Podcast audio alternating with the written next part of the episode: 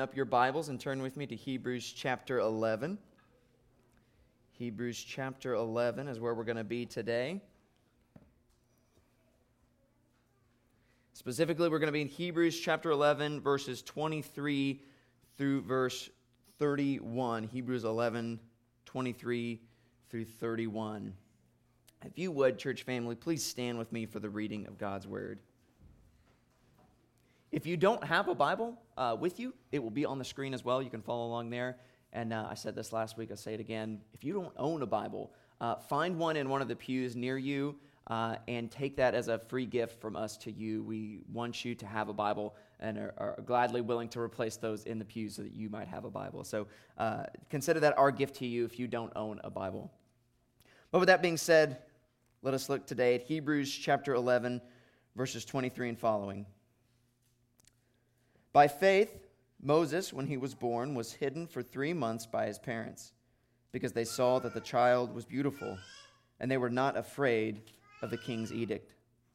By faith, Moses, when he was grown up, refused to be called the son of Pharaoh's daughter, choosing rather to be mistreated with the people of God than to enjoy the fleeting pleasures of sin. He considered the reproach of Christ greater wealth than the treasures of Egypt for he was looking to the reward. By faith he left Egypt, not being afraid of the anger of the king, for he endured as seeing him who was invisible. By faith he kept the, fat, the Passover and sprinkled the blood so that the destroyer of the firstborn might not touch him. By faith the people crossed the Red Sea on dry land, but the Egyptians, when they attempted to do the same, were drowned. By faith, the walls of Jericho fell down after they had been encircled for seven days. By faith, Rahab the prostitute did not perish with those who were disobedient, because she had given a friendly welcome to the spies. This is the word of the Lord. You may be seated. Bow your heads and pray with me. Lord, we thank you for your word. Lord, we thank you for the examples that you have given us in the book of Hebrews, chapter 11. Lord, these great examples of faith. And Lord, we ask today that we might make good use of these examples, that we might, let, might not let them go in one ear, out the other, that they might not serve for us as cute or fun stories from the Old Testament and be reminded of those. But Lord, through these examples, that we might see the power of your goodness and the commitment that you have to your, to your people and to your promises. And we ask this in Jesus' name. Amen. So, I want to start today by maybe reminding some of you who are a little bit older, um, or if you're roughly my age, uh, back in the 90s, and you will also remember some of these things. Uh, back in the, in the 90s and, and before then, there were these things called infomercials. And for those of you who are uh, younger in here, you might not know what an infomercial is. You maybe know what a commercial is. Um, but in today's day and age, we are so accustomed to uh, having YouTube Red and, and Netflix and uh, Hulu Plus and all these things that, that ads and commercials have largely become a thing of the past to us. In fact, if you're like me and you have YouTube and uh, you pull up a video to watch and you don't pay for YouTube Red, uh, then you are forced to endure whatever ads they send your way. And it pops up at the bottom of the screen. You can skip the ad in five seconds, right? But doesn't that five seconds feel like an eternity to us today? Like I have to sit through this ad for five whole seconds before I can skip it. But that's, that's what we're accustomed to nowadays, right? The ads and, and commercials have largely become a thing of the past uh, for most of us in here today, except for when the Super Bowl rolls around and then we're happy to, to watch all those fun ads. But it used to be the case that if you were going to watch TV, then you had no choice but to watch commercials. They were a part of the deal, they were a part of the game. And in fact, there were some commercials that were essentially super commercials. They were like 30 minute, 45 minute long, hour long commercials that we called infomercials. And I don't know if you remember some of these infomercials, uh, but there were some really cool products advertised on these infomercials. Products such as the Ginsu knife. If you remember the Ginsu knife, this knife could cut through a shoe, it could carve its way through a 4x4 and then still slice your tomato with ease. It gets sharper the longer you use it, they say. I don't know how that's possible. Or the ShamWow, if you remember the ShamWow commercials. And this dude who's as energetic a, a, guy as you could possibly find is showing you how he can dump all this water out and wipe it all up and wring it out and then use it to clean up soda out of the carpet and, and it just keeps drying and keeps drying and keeps drying. It was the sham wow. Or my personal favorite, perhaps the greatest of all time, OxiClean. Good old Billy Mays. Boy, he knew how to advertise a product, didn't he? Never seen someone take a, a, vat of dirty water and make it look so clean and do it with such pizzazz and such enthusiasm as, as Billy Mays. He said, uh, Don't just clean it, OxiClean it, right? And we remember these infomercials and, and just the, the wild uh, claims that were made by these, these salesmen and these pitches that we saw in these commercials and in these infomercials. But when you think about what the point of these commercials was, it was really a, a brilliant strategy of marketing. The strategy was hey, let's not just describe our product to people. Let's not worry about giving them all of the details as far as how it's made or, or what the chemicals are in it or this or that. Let's get the most dramatic, the most mind-blowing demonstration of these things that we can that we can muster up. Maybe it's a little bit of a fib, that's okay.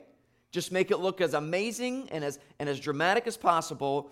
And, and what will happen is people will see this product works and they'll buy the product.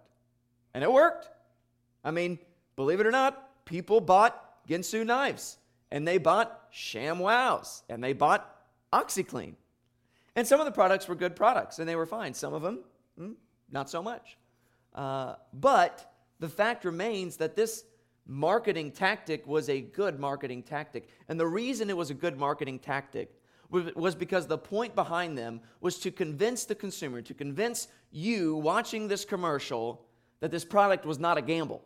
You don't have to wonder if this product works or not. Let me demonstrate for you what this product does. Let me demonstrate to you the value and the effectiveness of this product and what it produces. This is essentially, in a, a very loosely related way, but I think still understandably, this is kind of what the Holy Spirit does for us in Hebrews chapter 11. As He is giving us example after example after example of faith, the faith of these Old Testament saints, and what it is that it wrought and what it brought for them, what it produced in their lives and in the lives of the people of God we ought to, to come to the conclusion that this faith is great. That this, this faith, this faith produces goodness. This faith is no gamble, but is trustworthy. It's a pretty common objection from people who reject Christianity that what is put forward in the Bible is what they call a blind faith. That is, it is an acceptance of a premise without any evidence backing it up, without any reason actually given for us to believe it. A premise without evidence or reason, or perhaps even evidence or reason to the contrary. Even if you shouldn't believe this, believe it. But we have to ask the question is that actually the faith that we are presented with in the Bible? Is that the faith that these heroes of the faith in Hebrews 11 had? Was it a blind faith? Is that what we are called to as Christians? To lay aside reasoning? To ignore evidence to the contrary, or, or whether or not we have any reason, just believe it blindly? I would argue the answer is no. The answer is no. This is not at all the case. Rather, what we have in Scripture is ample proof, ample evidence, and reasons to trust in the goodness of God and in His promises. The faith that we have presented to us in the scriptures, and especially emphasized here in Hebrews 11, is a faith that is backed by the promises of God, a faith that is proven throughout history. That is the purpose that the Holy Spirit writes here, giving us this chapter so that we might see the power of faith and what it produces, and that it might grow us, bolster our confidence in the promises of God. So, specifically today, in this section of Hebrews that we have before us, Hebrews 11 23 and following, we have certain, certain um, things that are produced, certain truths that are true and produced by faith that I want us to see today. Three to be specific. And the first thing I want us to see today of what it is that faith, specifically this kind of saving faith, produces, and that is that by this faith, God blesses his people. We see this starting in verse 23. In verse 23, by faith, Moses, when he was born, was hidden for three months by his parents because they saw that the child was beautiful and they were not afraid of the king's edict. The first thing that we see presented here in, in seeing how God blesses his people by their faith is we see the courage of two specific people I know Moses is the one who's actually mentioned here, but if we're really understanding this passage correctly, we'll know that what really uh, is the faith being magnified here and put forward is the faith of his parents. His parents' names are probably names that you don't even know, but I think that's kind of a shame. His parents' names were Amram and Jochebed. That's probably why you don't know their names, because their names are Amram and Jochebed. But these two parents, Amram and Jochebed, demonstrated their great faith that they had in the promises of God by what they did. Because if you recall the situation, what was happening in, in Egypt at this time that, that Moses was born? Moses, the one who God was going to use to lead the people out of Egypt, was born at the most inopportune time. He was born in the middle of this time when the Pharaoh had laid down a decree and edict saying that all the males born of the Hebrews, born of the Israelites, were to be killed. They were to be thrown into the Nile. They were to be executed, murdered. And it was at this time that Moses was born to Amram and Jochebed. This was a, a terrible situation here that he was born, and it was terrible situation for his parents to be in, where they were now left with this choice by saving this child, by saving Moses, they were risking death itself. And yet, in the face of a decree from Pharaoh taking their life into their hands and risking death, this mother and father chose not to obey Pharaoh, but instead to obey God and risk it all for this little bitty child even though by doing so they were in direct opposition to Pharaoh. In Egypt, that was not done. Pharaoh was a god. He was not one to be reckoned with, not one to go against his will, and yet here, this mother and father are doing exactly that. The Bible says that they did not fear the Pharaoh's edict. This is a, a pretty countercultural thing in our culture, specifically here today, isn't it, in our country? The irony of this passage and of what was happening in the book of Exodus at this time is not lost on me. That in this time, a decree had gone out from the Pharaoh in order to suppress the Israelites, in order to suppress the Hebrews, that all the male children be killed. And the irony of our situation today is that now it is considered to be an oppression if the right to kill children is not allowed. What a reversal this is from what the Bible describes as oppression, what the Bible describes as persecution. That now we view as a right, as a necessity, and to be denied that right, that necessity, is to be persecuted, is to be oppressed. But not Amram and Jochebed. They knew the truth. They knew the value of human life. More than that, they saw that this son was a gift from God, and their fear of God led them to preserve the life of this child. That is what was driving these parents to preserve the life of this baby. It was their fear of the Lord. The Bible says that, that they did not fear the, the edict of the Pharaoh, but I, I wonder if that was really true. Is it true that, that there was no fear in their heart at all? Like they had no concern for their life or no concern that they might be in danger? I'm sure that was the case. But what we would we ought to see from their example and what the passage would have us see here today that while they might have feared this edict, the fear of the Lord that was in their hearts far outweighed their fear of Pharaoh. It outweighed it to the point that fear of Pharaoh disappeared in the face of their fear of the Lord, to the point that it was worth it to risk even death to save this child the concept that Jesus taught his disciples more than a, a thousand years later in Matthew chapter 10 was familiar to these godly parents, even though they had not yet heard it spoken by Christ. There in verse 28 of Matthew chapter 10, Jesus said, Do not fear those who kill body but cannot kill the soul. Rather, fear him who can destroy both soul and body in hell. It was the fear of the Lord that motivated these parents. I think it's a true statement to say that the only way to fight fear is fear itself.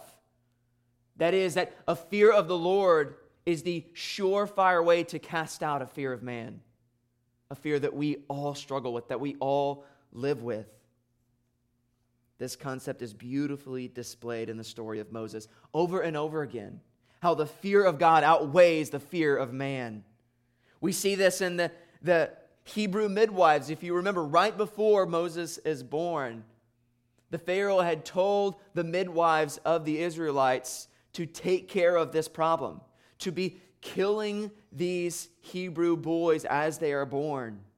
And what did the Hebrew midwives do? Instead, they said, Nope, not going to do it.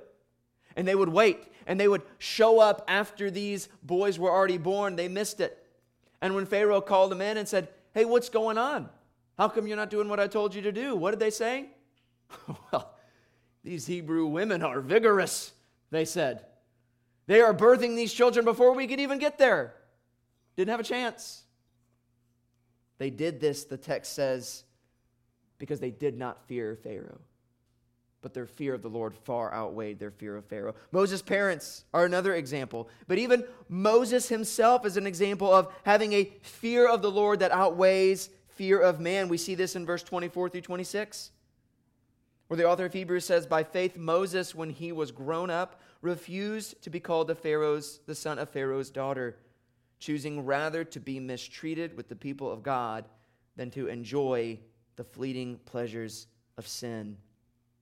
Moses' fear of God trumped all else. His fear of the Lord was so great that he said, I would rather identify myself with this suffering, enslaved people than to enjoy all the rights, all the benefits, all the blessings that come from being in Pharaoh's house. He said, No, I reject that. Even though there is pleasure there, the text says, but because of his fear of the Lord, he knew what kind of pleasure that was, that that was a fleeting pleasure, that that was sin. And he chose rather because of his fear of the Lord and out of faith in the promises of God, knowing what he was going to do for his people, chose to identify himself with the people of God. Moses' faith drove him to make certain choices. It chose him to choose mistreatment over fleeting pleasure, to, tru- to choose following the Lord rather than sin. It drove him to choose the reproach of Christ over the treasure of Egypt. And why would he do this? Why would he make this choice? Because, as the text says in verse 26, he considered the reproach of Christ greater wealth than all the treasure of Egypt. It's as we've said over and over again throughout the book of Hebrews. The point that we ought to see is that identity with Christ is of such great value. The kingdom of God, like the treasure hidden in the field that the man goes and finds and then sells all that he has in joy and buys that field so that he might have the treasure. Why? Because the treasure is of far greater value. This is the point that, that the author of Hebrews would have us understand and that Moses understood that all the treasure of Egypt was not worth it. It paled in comparison to the reward that is ours in Christ Jesus, to reward that comes through the promises of God. Moses chose to identify himself with the Lord rather than to identify himself with the world. James writes for us in James chapter 4 verses 4 through 10 telling of this is telling us of the necessity of this principle in our lives. James 4 says, "You adulterous people, do you not know that friendship with the world is enmity with God? Therefore, whoever wishes to be a friend of the world makes himself an enemy of God. Or do you suppose it is to no purpose that the scripture says he yearns jealously over the spirit that he has made to dwell in us, but he gives more grace? Therefore, it says, God opposes the proud and gives grace to the humble. Submit yourselves, therefore, to God. Resist the devil, and he will flee from you. Draw near to God, and he will draw near to you. Cleanse your hands, you sinners, and purify your hearts, you double minded. Be wretched and mourn and weep. Let your laughter be turned to mourning and, and your joy to gloom. Humble yourselves before the Lord, and he will exalt you. This is what Moses did. By faith, Moses humbled himself before the Lord. By faith, Moses chose to identify himself with the Lord and with his people rather than with the world because Moses understood that there is no middle ground. We think sometimes that we can ride the fence, that we can identify ourselves with God and yet somehow manage to identify ourselves with the world remain friends with the world, and yet remain faithful to God. And what we will soon realize is that there is no fence there to ride. That is no place that anyone can stay for long. It will eat you alive to try and live that way. Our call is to live in identity with God, to live in identity with Christ, to identify ourselves with Him rather than with the world, for we cannot serve two masters. This is what we ought to examine ourselves of. Whether or not this is true of us. Are we identifying ourselves with Christ? Are we identifying ourselves with the people of God? In the way that we live, in the way that we talk, in the message that we are sending forth through our lives and through our words? Or would it be the case that everyone would be surprised around us to know that we are a Christian? That's a tough question to answer. It's tough in our workplaces, in the world around us to live in this way. Why is it tough? Because to live this way is to bring on reproach. It is to bring on the reproach of Christ. But, church family, let me assure you trust the same thing that Moses trusts that reward, the reward that is yours in Christ Jesus is far greater. The suffering that we face on this earth is not worth comparing to the glory that will be revealed in us in Christ Jesus. Trust in that. Identify yourself with Christ by faith. And by this, God will bless you as he always blesses his people. The second product of faith that we see is that by faith, God vindicates his people. We see this in verses 29 through 30, where the author says, By faith, in verse 29, the people crossed the Red Sea on dry land. But the Egyptians, when they attempted to do the same, were drowned when you think about this story. This is where the, the Israelites, as they were leaving Egypt, came to the Red Sea, and, and the Lord miraculously parted the Red Sea. He made dry land for them to walk along, and He withheld the waters so that they might cross over safely to the other side. And when you put yourself in the shoes of these Israelites and you begin to think about it, about what it would have been like to walk down on the sea floor with millions and millions of gallons of destruction being held back on either side, we can see how this act in and of itself would have taken a great deal of faith. It would have taken a great deal of trust in the Lord to step down into this journey through the Red Sea, trusting that the Lord was going to hold back the waters. But we also have to keep in mind that it was not the faith of these Israelites that was holding back the waters. It was not their faith that was holding back the Red Sea from engulfing them the way it did the Egyptians, it was the power of God. It was the object of their faith that held back the waters. It was their faith that motivated them to go forward, trusting in His goodness because He is good and He is for us. If you remember a few weeks ago, the illustration of the ice that I gave, that when you go out on a frozen pond and you, and you skate around or, or run around on a frozen pond and that ice doesn't break, you are having trust. You are having faith that that ice will not break. But it is not your faith that keeps the ice from breaking. What keeps the ice from breaking? The strength of the ice, the reality of the depth and the security of the ice. No matter how great your faith is, you step out on thin ice, you're going down. The point here is that the faith of the Israelites is not what was holding back the waters, but rather it was the power of God in which their faith, in which their trust was placed, that held back those waters. And by faith, they were taken through to the other side in safety. But also in this illustration of faith and what, and what it produces, we see what becomes of the enemies of God. The author sees fit and necessary to add in here that not only were the people brought safely to the other side of the Red Sea, but that the Egyptians, the enemies of God, when they attempted to do the same, were drowned. We see here what becomes of the enemies of God. The waters of the Red Sea are a picture for us of the wrath of God coming upon unrighteousness. The people of God were brought safely through to the other side by their faith, while the Egyptians, who were absent such faith in Yahweh, were crushed under the waging raging waters. They were crushed by the wrath of God. What a picture of salvation this is. That by faith we pass through the waters of God's wrath.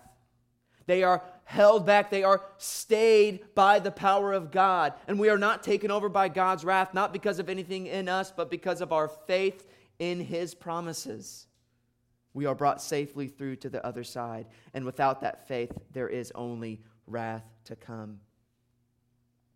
It is likely that the Israelites, during their time in slavery, felt the same way that David did in Psalm 13. In Psalm 13, David writes in verses 1 and 2 How long, O Lord, will you forget me forever? How long will you hide your face from me? How long must I take counsel in my soul and have sorrow in my heart all the day? How long shall my enemy be exalted over me? This is likely the question that the Israelites regularly thought while they were in captivity in Egypt Lord, how long? How long shall my enemy be exalted over me? How long will we be under oppression against by this evil, wicked nation? And we can trust that the answer to this question is and always is only for a time. Only for a time will the Lord allow evil, will the Lord allow uh, wickedness to remain and to go unpunished. Only for a time will it seem that our enemies are exalted over us. But a day will come when the wrath of God will fall upon unrighteousness, and only those who are united to him by faith will see through to, be seen through to the other side. We see this as well in the destruction of Jericho. In verse 30, he says, By faith, the walls of Jericho fell down after they had been encircled for seven days. In the same way that the Lord vindicated his people and destroyed the enemy that sought to overtake them as they were being chased out of Egypt, now we see the same vindication and destruction is sure also to visit those who would stand in the way of God's promises, who would stand in the way of the people of God. That is not the place you want to be. In opposition to God's people, standing in the way of God's will, of God's promises, is not the place that you would like to be. And wrath fell upon them as well as it did the Egyptians. We see here that one thing that faith produces is that God vindicates his people. But the third thing that we see produced by faith is that by faith, God is merciful to his people. We see this in, in two separate verses. First of all, in verse 28, we see the mercy of God in saving his people, specifically saving them from the wrath of God through the blood of the Lamb. Verse 28 says, By faith he kept the Passover and sprinkled the blood so that the destroyer of the first, firstborn might not touch them. What a beautiful picture of the gospel Passover is. That these people, in faith, put, put blood of the blood of the lamb on their doorpost, and because of this, because their, the blood was on the doorpost, they were covered by the blood, and therefore the wrath of God, when it came to visit Egypt, would pass over them. Because in faith, they put the blood on the lamb. They trusted in the promises of God and obeyed in faith. By faith, they are saved from the wrath of God by the blood of the Lamb. In the same way, we are today. Not a single person has ever escaped the wrath of God who has not placed the blood on the doorpost. Both in the original Passover and today for us spiritually as well. You see, the Passover serves as a picture for us. We are not called, we are not commanded to go home to kill a lamb and to spread blood on our doorpost. That would be foolish and weird. But we are called to trust in the one, trust in the true Lamb of God whose blood has been shed for us. That by his blood, the angel of destruction will pass over us. Wrath will not be visited upon us, but we will be saved. We will be spared. We will be brought through safely by our faith in Jesus Christ, the true Lamb of God. By faith, mercy is bestowed upon those who are set apart, marked by faith and the accompanying obedience. Even on those who do not deserve it, which is what we see in verse 31. By faith, Rahab the prostitute did not perish with those who were disobedient because she had given a friendly welcome to the spies. Here we have Rahab presented to us that she was spared from the wrath of God. And what is it that caused God to spare Rahab and her house when the Lord destroyed Jericho? Well, we see from our passage that it was not because of Rahab's moral, upright living, was it? Was Rahab a moral person? No. What does the text say? Rahab was a prostitute. She was wicked. She was a sinner. She was dirty. And yet, what we see is true of the mercy of God is that by faith, mercy is bestowed upon those even who don't deserve it. And once again, church family, is that not good news for us? For which one of us in here can reckon themselves better than Rahab? We might think we are at times. We might think we're better than Rahab. Well, I've, I've, I'm not a prostitute, right? But then when you begin to compare yourself not to Rahab or the worst person you can think of, but rather to the holiness of God, the righteous standard that we see in His Word, you begin to realize and say, along with the prophet, Oh, wretched man that I am. We see we are no better than Rahab. We don't deserve the mercy of God any more than Rahab did. And yet, the good news of the gospel is that it is bestowed on us just as freely as it is bestowed upon Rahab the prostitute. It was because of her faith that was demonstrated by her actions and giving a warm welcome to these spies, to the people of God, because she trusted, believed God, and feared God. You see in the story in Joshua that, that she tells the spies, saying, we heard of what happened to these other cities who stood against you, these other kingdoms. We heard about what happened to the Egyptians at the Red Sea, and the people here, their hearts melted because of it. But Rahab, because of the faith that God had given her, said, Well, I know what I'm going to do. I'm going to identify myself with these people. I'm going to identify, myself with the God who conquers his enemies rather than with these people and by faith she is saved. She has shown mercy. Speaking of Rahab, John Calvin says this. He says, It hence follows that those who are most exalted are of no account before God unless they have faith. And that, on the other hand, those who are hardly allowed a place among the profane and the reprobate are by faith introduced into the company of angels. This is true of us. What do we deserve but God's wrath? For we are wicked, we are evil, we are sinful people. Even those of us who know God's grace, even those of us who are united to Christ, know our sinfulness even still. And yet, here is something to think about. What separated Rahab from all the rest of the people of Jericho? For that matter, from all the people of Egypt as well. It was not her holy living leading up to this point. It was not the, the right rituals and sacrifices that she did. It was not the right clothes that she wore. It was only her faith.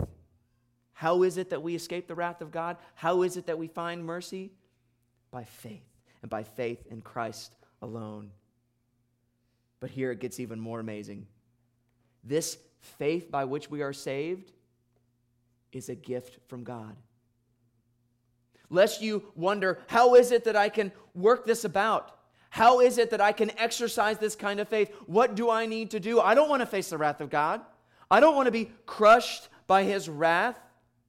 I don't want to be numbered among the Egyptians or among the inhabitants of Jericho. How can I make this kind of faith happen? And the answer is that you can't. This is not the kind of faith that we can somehow produce in and of ourselves. It is a faith that is granted us by God as a gift. Faith itself is a product of God's grace and his loving kindness toward us, his unmerited favor. Ephesians 2 8 says, For by grace you have been saved through faith, and this is not of your own doing. Faith is not of your own doing. What is it? It is the gift of God. The title of this sermon is what faith produces. And we see great examples of this in these verses. But I think that uh, perhaps a, a, an equally as appropriate title might be Who Produces Faith?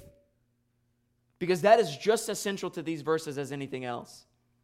That the faith that saves these people, the faith that produces the blessings of God, the faith by which God vindicates his people, the faith by which we find God's mercy is granted us by him. It is He who produces this faith in us.